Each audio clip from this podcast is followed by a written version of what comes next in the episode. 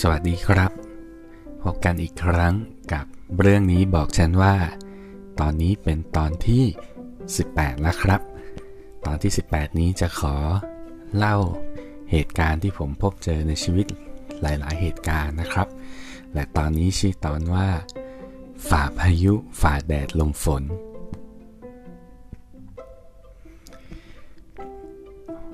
ก็อย่างที่เคยเล่าไปก่อนในตอนก่อนก่อนนะครับ ว่าผมเนี่ยเป็นนักเดินบางทีไปเจอหมาบ้างเจออะไรบ้างนะครับ แล้วก็คราวนี้ก็จะเล่าถึงการพบเจอกับธรรมชาตินั่นแหละ แต่เป็นธรรมชาติที่อาจจะทำร้ายเราสักหน่อย อย่างในตอนกลางวันที่เดินเดินอยู่เนี่ยนะครับ ก็หลีกเลี่ยงไม่ได้เลยที่จะเจอแดด และแดดในประเทศไทยตอนนี้ก็แรงแรงนะครับ แรงมากบางวันผมก็จะพกหมวกหรือร่ม แต่ร่มนี่ไม่ค่อยได้พกหรอก เพราะว่ามันค่อนข้างจะเทอะทะนะแล้วก็มีน้ำหนัก อาจจะมีหมวกเล็กๆไปบ้าง แต่บางวันก็ไม่ได้พกอะไรไปเลยโอ้แล้วแดดก็แรงแรงนะครับบางทีเนี่ย บางครั้งที่เดินเนี่ยถึงกับเห็นไอ้น้ำระเหยขึ้นมาเลยจากพื้นซีเมนต์แล้วเนี่ยแหละนะฮะแล้วก็บางทีก็ถึงกับแสบตาด้วย เราก็ไม่มีแว่นกันแดดซะด้วย ก็ก็สิ่งที่ทำได้ก็คือกลับมาอยู่กับตัวเองนะครับ คือกลับมามีสติในย่างก้าวของตัวเอง แล้วก็เดินไป เราอาจจะต้องก้มหน้าด้วยเพราะว่าโอ้เงยหน้าสู้แดดไม่ไหว มองพื้นก็ยังพอช่วยได้นะครับนั่นเป็นการฝ่าแดดของผมแต่ลมฝนนี่แหละก็เป็นอีกสิ่งหนึ่งที่ที่เจอเหมือนกัน ซึ่งอันนี้ก็เป็นเหตุการณ์ล่าสุดเลย เดินออกจากบ้านไปกินราดหน้า ในตอนเย็น จากบ้านผมไปไปร้านราดนาเนี่ยก็ไม่ไกลมากประมาณ 5 นาทีได้ ตอนเดินออกไปก็มองฟ้ามองฝนก็โอ้ใกล้ตกแล้ว แต่คิดว่าเดินไปทันแหละ เดินไปถึงร้านราดหน้าก็ ฝนเริ่มหยุดแหม่แล้วก็เข้าร้านได้พอดี กิน ร้านหน้าก็ไม่นานไม่เกิน 10 นาทีก็เสร็จ แต่ว่าระหว่างกินฝนก็ตกสู้ๆๆๆละนะฝนก็เริ่มตก หนักบ้างเบาบ้างสลับไป แต่ดูแล้วไม่มีทีท่าว่าจะหยุดหรอกพอกินเสร็จจ่ายตังก็ ดูทรงแล้วฝนมันคงไม่หยุดง่าย ๆ แต่ก็สองไปสองมา เออ มันอยู่ ก็เรียกว่าไม่ถึงกับหนัก แต่ก็ไม่ถึงกับเบา แต่ ลุยได้ ก็ตัดสินใจลุยออกไปเลย เดินเดินเดินเดินฝนก็ตกตกตกตกตกพยายามสังเกตตัวเองไป แต่ด้วยขณะที่กำลังเดินรับฝนไปอยู่นี่ยเดินฝ่าฝนไปอยู่เนี่ยนะฮะ มันก็ flashback คือย้อนนึกไปได้ ถึงเหตุการณ์หนึ่งเมื่อ 9 ปีที่แล้ว ผมกำลัง ตอนนั้นเที่ยวอยู่ในประเทศนิวซีแลนด์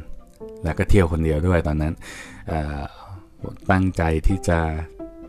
ไปเดินที่ Tongariro Passที่ประเทศในนิวซีแลนด์เนี่ยนะครับ อันหนึ่งที่เขาค่อนข้างจะมีชื่อเสียงโด่งดังเลยก็คือเรื่อง trekking แล้วทองการิโอพาสเนี่ย ขึ้น number one เลย เป็นอันดับหนึ่งของการ จัดอันดับว่า what to do in New Zealand ในตอนนั้นนะครับ ตอนนี้อาจจะเปลี่ยนแล้วก็ได้ ผมก็เลยคิดว่าอะไหนๆก็ไหนๆ เราคงไม่ได้มาบ่อยๆ ต้องไปจัดสักทีหนึ่ง ทีนี้ไอ้ทองการิโอพาสเนี่ย อยู่บนเกาะเหนือ แล้วก็เทรคหรือการเส้นทางเดินของเขาเนี่ย โดยปกติจะใช้เวลาประมาณ 8 ชั่วโมง ซึ่งก็คือวันหนึ่งนั่นแหละ เดินกันทั้งวันนะว่าง่าย ๆ แล้วมันเดินจากจุดหนึ่งไปอย่างอีกจุดหนึ่งแล้วก็คือจะมีรถมารับกลับนะครับอันนี้คือเส้นทางปกติของเขา ซึ่งเป็นเส้นทางที่จะผ่านปากปล่องปล่องภูเขาไฟด้วยแล้วมันก็จะสวยมาก เป็นการเดินไปบนสันเขาแต่พอไปสำรวจกับเขาเรียกว่าเหมือนสมมุติ ถ้าเทียบกับบ้านเราก็คือเจ้าหน้าที่อุทยานเนาะเป็นคนที่ดูแลภูมิอากาศดูแลเส้นทางเนี่ยเขาก็บอกว่าช่วงวันเนี้ยสภาพอากาศไม่ค่อยดี แต่พอเดินได้ แต่จะไม่มีเส้นทางที่แบบเดินยาว แบบนั้นก็จะต้องเดินไปถึงจุดหนึ่งแล้วจะต้องเดินกลับใช้เวลา ประมาณ 6 ชั่วโมงได้นะครับ ถ้าจำไม่ผิดนะประมาณนั้น แต่ว่าง่าย ๆ คือเดินจนสุดไม่ได้นะครับ ได้แต่เดินไปแล้วกลับเราก็อ้าวแต่มันมาแล้วอะ่ะ แล้วมันก็มีเวลาจำกัด ถ้าจะรอฝนฟ้าอากาศก็ไม่รู้มันจะดีไหมเพราะฉะนั้นได้แบบไหนก็ต้องเอานะครับ ก็ตัดสินใจเดินเลยอ่าทีนี้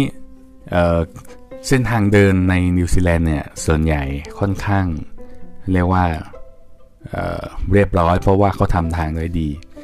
นะครับเพราะฉะนั้นเดินคนเดียวได้ไม่มีปัญหานะแล้วก็มันคือการเดินเข้าไปในแบบว่าเป็น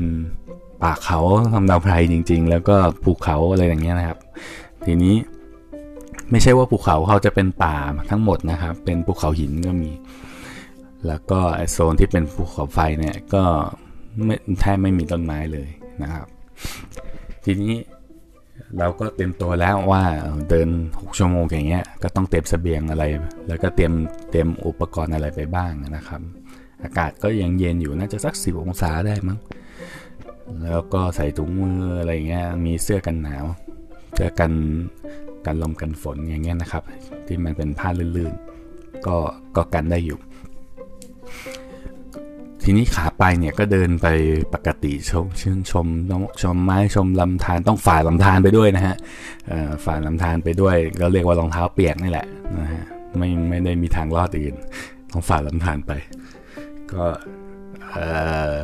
เดินไปเรื่อยๆ ซึ่งมันก็สวยจริง สวยจริง มีน้ำตก มี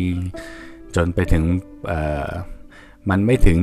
จุดที่สวยที่สุด เพราะว่า เราไม่สามารถจะเดินสุดได้นะครับ เพราะว่าเดินไปถึงจุดหนึ่งก็ต้องกลับ แล้วก็ในระหว่างขากลับนั่นแหละมาเลยพายุมา พายุ เริ่มจากมันมันตอนนั้นในขากลับเนี่ยตอนนั้นได้ประมาณครึ่งทางที่กลับเนี่ยนะครับ หรืออาจจะเกินครึ่งทางแล้วแหละ มันเริ่มจากพายุลูกเห็บก่อน พายุลูกเห็บก็มาปึ๊บปับปึ๊บปับปึ๊บปับแล้วแล้วมันก็มาแปะแปะแปะบนตัวก่อน เป็นเป็นเกล็ดๆก่อนเอ่อเริ่มต้นเนี่ยมันจะยังไม่แรงมาก แต่พอสักพักหนึ่งนานขึ้นนานขึ้นเนี่ย มันเริ่มเป็นก้อนล้วแล้วก็แปะใส่หน้าเลยปะแปะปะแปะเต็มหน้าเลยโอ้แบบว่าหน้าชานะฮะหน้าชาแน่นอน ทีนี้ถามว่าหลบได้ไหม หลบไม่ได้ ในเส้นทางเดินตรงนี้ จากขาไปที่เดินไปเนี่ย ไม่แทบแทบไม่มีที่นั่งพักครับ เพราะว่าถ้านั่งพักก็นั่งกับพื้นนั่นแหละง่าย ๆ คือไม่ได้มีศาลาไม่มีอะไรทั้งนั้นถ้าท่านยังไงก็ต้องเจอ ยังไงก็ต้องโดนว่าง่าย ๆ ตอนนั้นก็ เออเอาฮูดเพราะว่าเสื้อที่พกไปด้วยเนี่ย มันเป็นมันเป็นเสื้อที่แบบมีมีฮูดมีหมวกคลุม ก็เอาฮูดคลุมแล้วก็ก้มหน้า พอทั้งเงยหน้าเนี่ยเอ่อทั้งทั้งเออไอตัวลูกเห็บเนี่ย มันก็จะแปะแปะแปะหน้าชาเลยนะก็ต้องก้มหน้าแล้วก็เดินไป เดินไปเรื่อยๆเอ่อ สักพักหนึ่งมันเหมือนจะกลายเป็นหิมะ แทนที่มันจะเป็นลูกเห็บเนี่ย มันก็เหมือนอ่อนโยนกับเราขึ้นกลายเป็นหิมะ แต่เอาจริงๆแล้วหิมะก็ก็เจ็บเหมือนกัน เพราะว่ามันเป็นมันโดนลมไงครับ มันโดนลมพัดเข้ามาใส่หน้าตลอด ก็ก็ไม่รู้ทำไมมันถึงต้องพัดใส่หน้าเรานะ แต่ว่าแต่ว่า ก็ตอนนั้นจำได้ว่าใช้ iPhone 2 อยู่ ก็รู้สึกว่าไม่ได้ละต้องถ่ายรูปไว้หน่อยเก็บภาพบรรยากาศ พอควักออกมาถ่ายกดถ่ายไม่ได้ เพราะว่าติดถุงมือดึงถุงมือออกหนาวหนาวหนาวแต่ว่าก็ต้องถ่ายถ่ายเท่าที่ถ่ายได้นะครับแล้วก็เดินต่อไปก็เดินฝ่าพายุหิมะเเดินไปอีกสักพักโดยรวมๆก็น่าจะโดนพายุนี้ประมาณสัก 10-15 นาทีได้ อันนี้ก็กะกะเอานะฮะ แล้วสุดท้ายมันก็เบาลง จนกระทั่งหายไปนั่นแหละ แต่ในระหว่างนั้นเนี่ย ถึงแม้จะหยุดถ่ายรูปบ้าง แต่ไม่หยุดเดิน ไม่ได้นั่งพักก็เดิน เดินไปทั้ง 10-15 นาทีนะจนกระทั่งมันซาไปเอง โดยที่ แน่นอนเราก็ไม่สามารถเรียกร้องฟ้าเรียกร้องฝนอะไรได้ แต่เราสามารถประคองตัวเองให้เดินต่อไปได้ ตัดกลับมาที่ตอนนี้ในระหว่างที่ฝ่าฝนอยู่นั่นเอง ปรากฏว่ามันก็สนุกดีนะ ก็คือผมก็จะมีสัมภาระเป็นย่าม ก็ต้องระวังเหมือนกันว่ากลัวว่า ของในย่ามจะเปียก ซึ่งจริงๆของในย่ามไม่ได้มีอะไรมากก็มีกระเป๋าตังค์กับโทรศัพท์เป็นหลัก ก็พยายามดึงมันมาแนบลำตัวไม่ให้มันแกว่งไปแกว่งมา แล้วก็ก้มหน้าซะหน่อยนึงแล้วก็คอยดูจังหวะฝนไปด้วย แล้วก็ดูเท้าไม่มันไม่งั้นมันจะย่ำตามแอ่งน้ำมันก็จะแฉะเกิดก็เดินไป เพราะว่ามันไม่ถึง 5 นาทีเองนะครับฝนก็แปะแปะแปะเรื่องนี้ก็ไม่ใช่ครั้งแรกที่ผมเดินฝ่าฝนอยู่แล้ว เพราะฉะนั้นเราจะรู้จังหวะจากโคนของมันอยู่ แล้วก็ฝนเนี่ยมันจะตกลงมาที่ด้านหน้าของเราเหมือนกัน ซึ่งก็แปลกดีแล้วทำไมมันด้านหลังเราไม่ค่อยโดนนะ แต่มันจะโดนด้านหน้าของเราเป็นหลัก เพราะฉะนั้นข้างหน้าของเราเนี่ยตั้งแต่เสื้อยันกางเกงเนี่ยจะเปียกแน่นอน แล้วก็เสื้อจะเปียกเยอะกว่ากางเกงอันนี้ก็เป็นอีกเรื่องที่แปลกเหมือนกัน ก็เดินเดินเดินเดินเดินไป จังหวะก็อาจจะเร็วกว่าเดินปกติหน่อยนะครับ แต่ไม่วิ่งไม่วิ่ง เดินไปเรื่อยเรื่อยเรื่อยซึ่งไม่นานก็อย่างที่บอกมันไม่เกิน 5 นาทีก็ถึงบ้านและนั่นก็เป็นประสบการณ์ฝ่าแดด อะฝ่าพายุฝ่าแดดลมฝนของผม จบแล้วครับ และเรื่องนี้บอกฉันว่า